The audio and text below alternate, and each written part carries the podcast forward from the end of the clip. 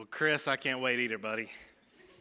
So this is this is going to be really, really a, a, good time. I can't wait for, for April the 10th to get here. If you have your copy of God's Word, turn with me to Romans chapter 16.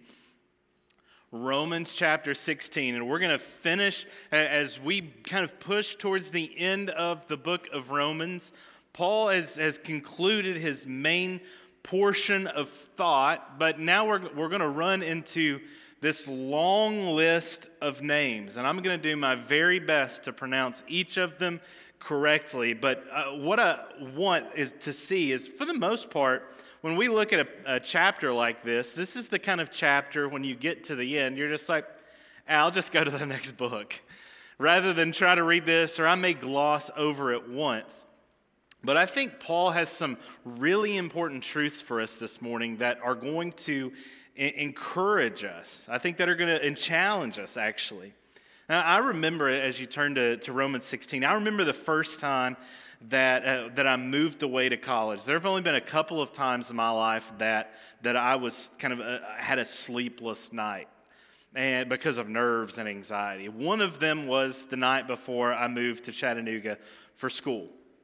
And, and, and, so, like, I'd never stayed a significant portion of time away from home. And so I just remember having this, uh, just this visceral reaction to, to doing that. And it was, it was not something that, that I processed with a bunch of people, but it was something I very much was processing. And that night, all before, I just, nerves were going crazy. My mind just kept running. And you probably have been there before. The other time that, that I very much remember was the, the, the night before Lauren and my, my wedding.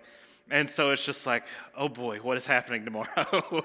oh dear, what, what, am I, what am I doing? This is going to be awesome, but I'm also incredibly nervous, and the commitment level is a really big deal. And am I ready for such a commitment? And, and the answer was yes, but those nerves kind of tend to happen. And I, I remember that staying away, uh, you know, g- going away for a period of time, that, that was a really difficult thing. I remember missing deeply missing my, the comfort of my home and the comfort of my mom and the comfort of my sister. And so, during the midst of that first semester, especially, a simple note or a package or a, a phone call was a really big deal. Especially when it came from, from, from their end, because I would, I would call and that kind of stuff, but a, a, simple note or message meant a really big deal and brought me a, a great deal of comfort.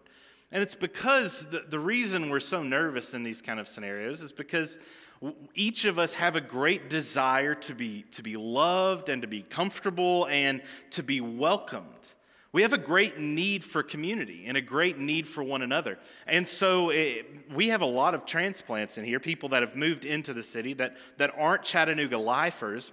And you probably remember what that process was like moving into a new city or trying a new church. We got a lot of college students in the room, and you've had to try new churches, and walking into a brand new church is really intimidating, isn't it? If you're a first time guest coming in by yourself or just with a couple of you, it's pretty intimidating. You, you don't know where to go. You, you're kind of all the, all the time uh, you know acknowledge the fact that, that you're you feel out of place and it's really difficult but Paul is going to show us uh, something that, that we all have this same desire for love and acceptance, and we find it in the gospel.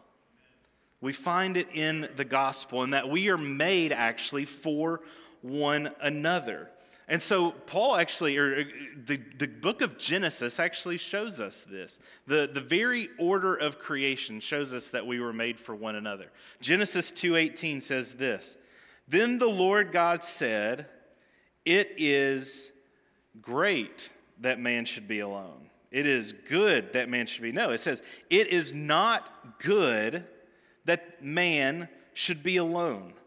I will make him a helper fit for him. The only thing in God's perfect creation, as he looked at his beautiful work of art, the only thing that we see in Genesis that he says is not good is that mankind was alone, that Adam was alone. Now, why do you think that is? Because Adam was formed in whose image? In God's image. And what is God? God is a triune, eternal community between the Father, Son, and the Holy Spirit. And in, for, in order for man to perfectly and actually show the true image of God, we had to have a helper of our own kind.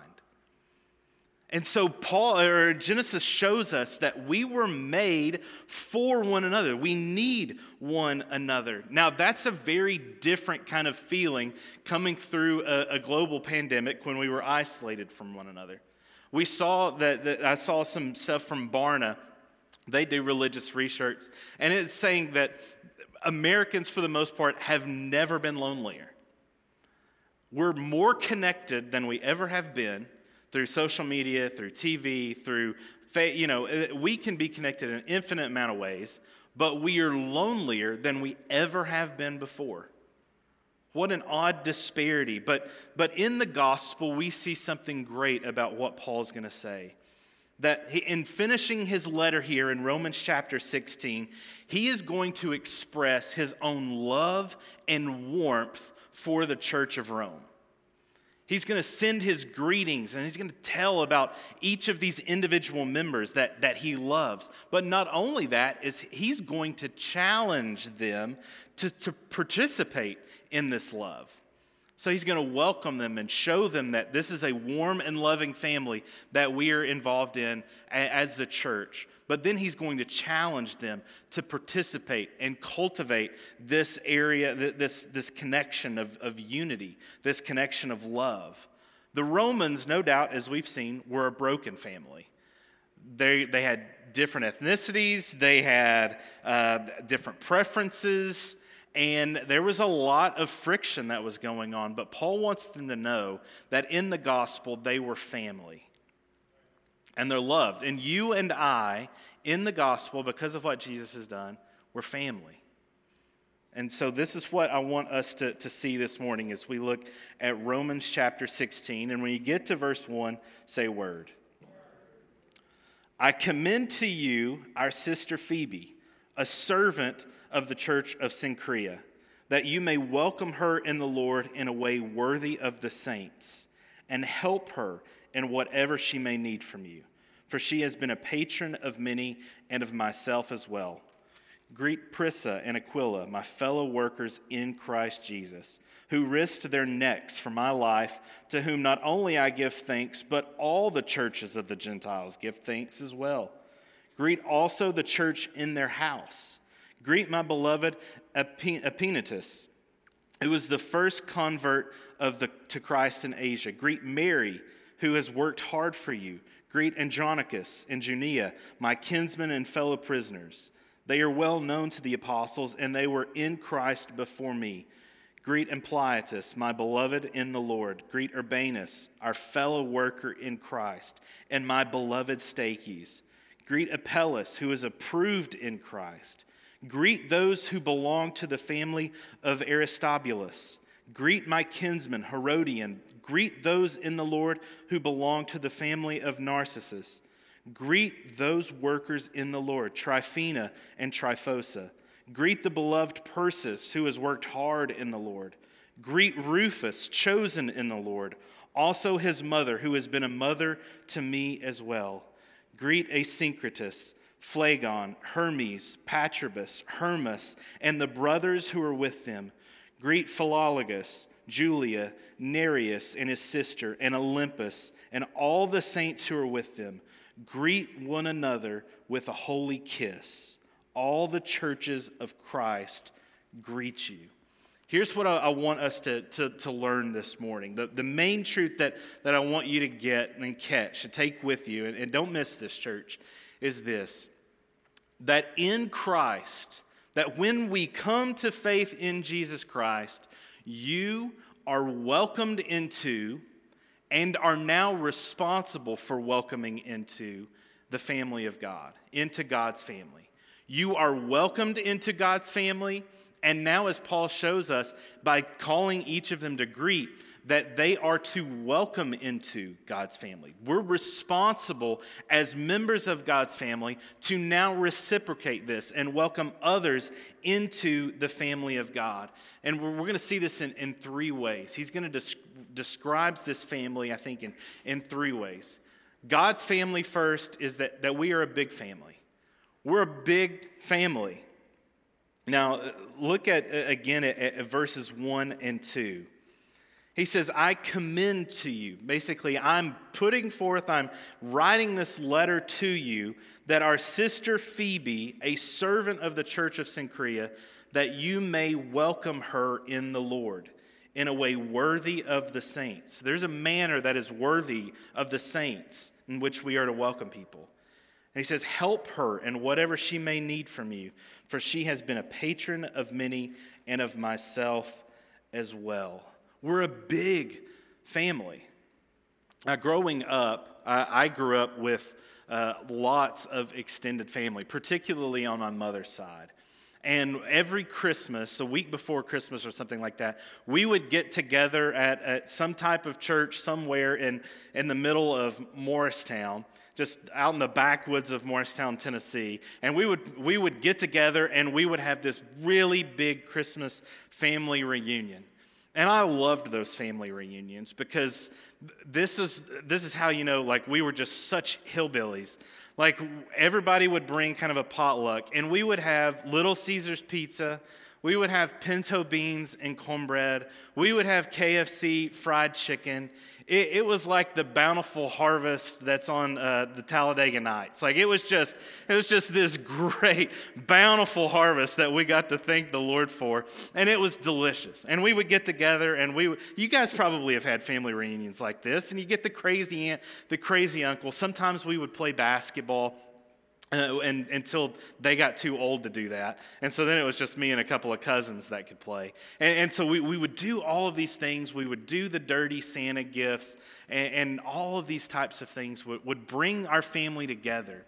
And there was a unique spirit in there that, that kind of showed us that, you know, it doesn't matter how long we've been apart, there's a kindred spirit here, there's a, there's a blood kinsmanship here that, that can't be broken that we're family. Paul is saying that, that there's this lady, Phoebe, who is a servant or, or a deaconess, if you will, at the church of Cenchrea. That Paul is known for an extended period of time, and he's, he's sending her uh, along this way to the church of Rome. And he says that because we are family, church, I want you to welcome her as you would welcome me as you would greet anyone else that you know, that you would take care of her, that you are responsible for welcoming her in a way that's worthy, he says, of the saints. What is a way that is worthy of the saints? It means that, that we look out for them as we look out for ourselves, that we prioritize their interest, their comfort, their preference, even over our own. he says that, that this is something that you are called to do. Now, we're a big family, but we're not a family that's, that's born because of our heritage. We're a family, church, because we are sinners that are saved by grace in Jesus Christ. Right? There's nothing about, uh, I like to kind of think of the church as a, as a band of misfit toys. Right? All of us are, are broken on, on some level None of us are, are the best at pretty much anything in the world, but you know what? We're loved by Jesus and we love Jesus, right? And we're working together to, to, to pursue Jesus. And so we're a, a big family, he says. And they were to welcome Phoebe as their own, to provide for her as they would their own family. As we will see through this, if you count, there were nine people that were kind of with Paul. And you, you see this in 21 through 24 as well. He continues that. So there are 33 names mentioned in this chapter. Nine were with Paul, 24 of them were in the Roman church in some form or fashion. And the beauty is, even though we're a big family from a lot of different places with a lot of different backgrounds, we're family. And so we ought to treat each other. Paul challenges us to see each other not as acquaintances, not as people that we just share space with, rub shoulders with, but family, one that look out for each other. That when you see somebody going down a, a way that they shouldn't go, that you reach out and you, you grab them and pull them back, just as you would a kid that is beginning to cross the street without looking both ways. This is, and we must know one another. So we are a, a, big family, and the beauty about Christ's family is that there's always room for more. And so we are welcomed. You are part of Christ's family. You are a part of this church family. You were loved by your pastoral staff. You were prayed for by your pastoral staff. But the call for each of us is then to reciprocate that same notion and to pray for and love and welcome others, even when it's outside of our comfort zone, even when it's uncomfortable. So we're a big family. Paul then says in verses 3 through 15, I think he shows us that we are a very diverse family. Not only are we a big, a big family that spans different cities, continents, even different times, but we are a diverse family. And the first way we see that, Paul describes that we're diverse in background. He says that we're diverse in background. Notice all of the names that, that he lists. And I'm not going to read all of them again, but he, he, he talks about a lot of different types of people. Prisca and Aquila. He says Epaenetus. There's Mary. There's Junia, Andronicus. There's Hermes. There's Herodion. There's all of these people that, that Paul names and knows by name. Now, why is that important? Uh, I learned when I was doing ministry to, to uh, people that were downtown that were homeless that in life, if every other manner of dignity and enjoyment was stripped away from you, the one thing people always had that they could hold on to, that they would be known by, was their name. Names are really important. Um, and, and, and so it would be one of those things where if I remembered their name on a week to week basis, they would begin to light up. They would trust me. They, they knew I cared for them. Paul knew, he knew these people's names.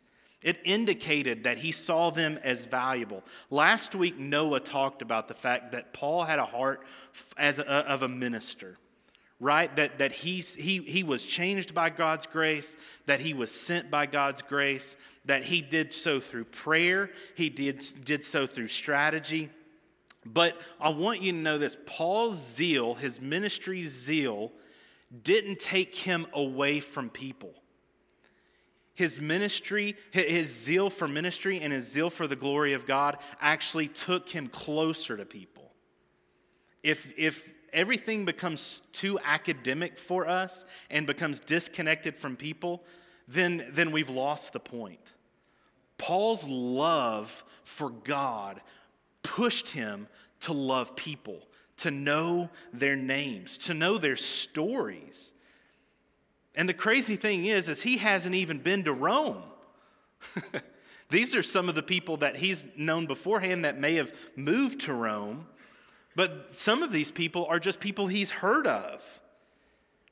Look at the, Paul was himself a Jew, but in this section, there's women, there's men, there's Jews, there's Greeks. There are even some Latin names here. Mary was a Jew. Hermes was named after the, the herald of the gods in the Greek pantheon. But you know what he was now? In the family of God, he was a herald of the one true God. And so it's amazing. These people represent real people in real time. And so it's like your name would have been written in this book. There, he even speaks of the family of Narcissus, who was a man named after, uh, in Greek mythology, the, the person that fell in love with looking at himself. He fell in love with himself. He was self absorbed, he was self centered, he was self focused and self satisfying. But in Christ, you know what happens? Christ calls us to live the complete opposite way, to be in self denial, to be focused on others, to be focused on Christ. So he follows the God, his family follows the God of self denial now. And their name is now not just what they were, indicating of their past, but it now indicates that they are beloved in Christ, that they are a friend of God. I don't know what background you come from. You may come from a wealthy background. You may come from a, a really difficult background, a, a, home of abuse or great dysfunction. You may come from a house of divorce. You may come from a, a family that was religious. You may not come from a family that was religious. What Paul shows us here is it does not matter our background, but in Christ, you are fully welcomed and fully accepted into God's family. That's really good news. And I pray that as our church continues to grow, that we continue to involve and invite people from a variety of places with a variety of different looks that look like, don't look like us, that don't think like us, and that we're challenged by that. But that we're called to welcome them and love them in the way that, that Paul does. And notice how Paul describes his friends. Look at, look at all of these ways, and you can even underline them. Paul describes Phoebe as a servant of the church, or as I said, a deaconess. Uh, d- depending on how you take the language of the New Testament, that it could be a, a reason. That's this is one of the reasons why some people would say women deacons are uh, something that can happen within the church because this word means deaconess. So she was from Cenchrea, a patron of many. Look at Prisca and Aquila. They were fellow workers in Christ Jesus who risked their necks for his life. He talks about Epaenetus as his beloved, the first convert. In ministry or in real life, you will never forget the name of the first person you led to Christ. Mine's sitting right over there. Wave to everybody, Scrubby. You never forget. Paul didn't forget, he loved him. Look at, at, how he treats Andronicus and Junia. He calls them my kinsmen, my blood, and my fellow prisoners. They've suffered with him. Greet Ampliatus, his beloved, Urbanus, his fellow worker, his beloved Stachys, Apelles, who was approved in Christ, Rufus, who was chosen in the Lord. Now, this Rufus may have some history because we see somebody named Rufus with Jesus or around Jesus during his crucifixion. This will be up on the screen. Mark 15 21 says, And they compelled a passerby, Simon of Cyrene, who was coming in from the country, the father of Alexander and of who? Rufus. Most likely, this was the same Rufus who was with the, the son of Simon of Cyrene, who is now a follower of Jesus. How cool is that?